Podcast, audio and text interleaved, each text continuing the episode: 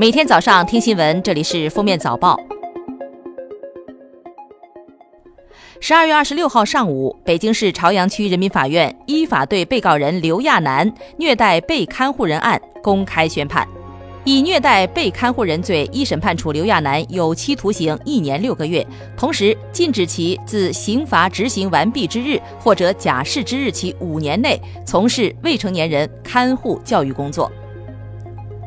二十七号，国家中医药管理局召开专题会议，整治打着中医旗号的养生保健服务乱象。各级中医药主管部门要针对发布中医医疗广告、培训、保健服务及产品等问题，开展全面排查梳理。要会同相关部门对发现的违法违规行为从严从速处理。十二月二十七号下午至晚间，进驻权健集团的联合调查组已分成若干小组，分别针对舆情关注的周洋就诊是否涉嫌夸大宣传、是否涉嫌非法传销医疗资质、保健食品安全等开展工作。百亿保健帝国权健持续遭遇质疑，部分电商平台开始下架权健按摩鞋垫等离子磁卫生巾等全线商品。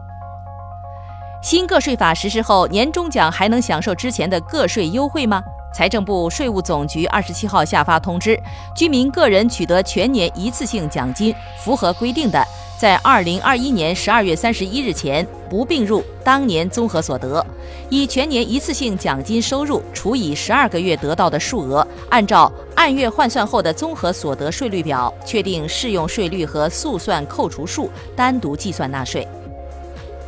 十二月二十八号十二时四十五分，经过一小时三十八分的飞行，国产大型客机 C 九幺九第三架机平稳降落在上海浦东国际机场，圆满完成第一次飞行，标志着目前共三架 C 九幺九飞机进入试飞状态。二十八号，教育部举行新闻发布会，介绍农村义务教育学生营养改善计划覆盖了所有国家级贫困县。让三千七百万名农村学生吃上了免费营养餐，营养健康状况得到显著改善，身体素质明显提高。二十八号是二零一八年的最后一个交易日，两市维持震荡整理走势，市场人气相对低迷。从全年来看，沪指全年下跌百分之二十四点五九，仅次于二零零八年，为历史第二大跌幅。深证成指全年下跌百分之三十四点四二，创历史第三大跌幅；创业板指全年下跌百分之二十八点六五，创历史第二大跌幅。十二月十五日晚，南京的李先生酒后用滴滴叫了代驾柳师傅，行驶中李先生发现柳师傅坐在驾驶位上死亡。滴滴回应，事发的订单是其当晚的第二单，也没有疲劳驾驶的情形。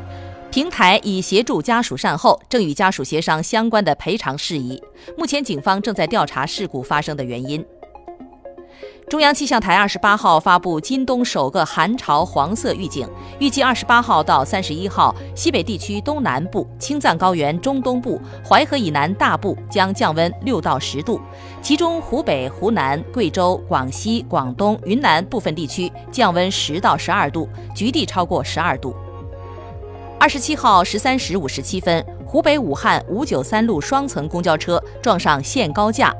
撞击瞬间公交车被削顶，限高架横穿公交车二层。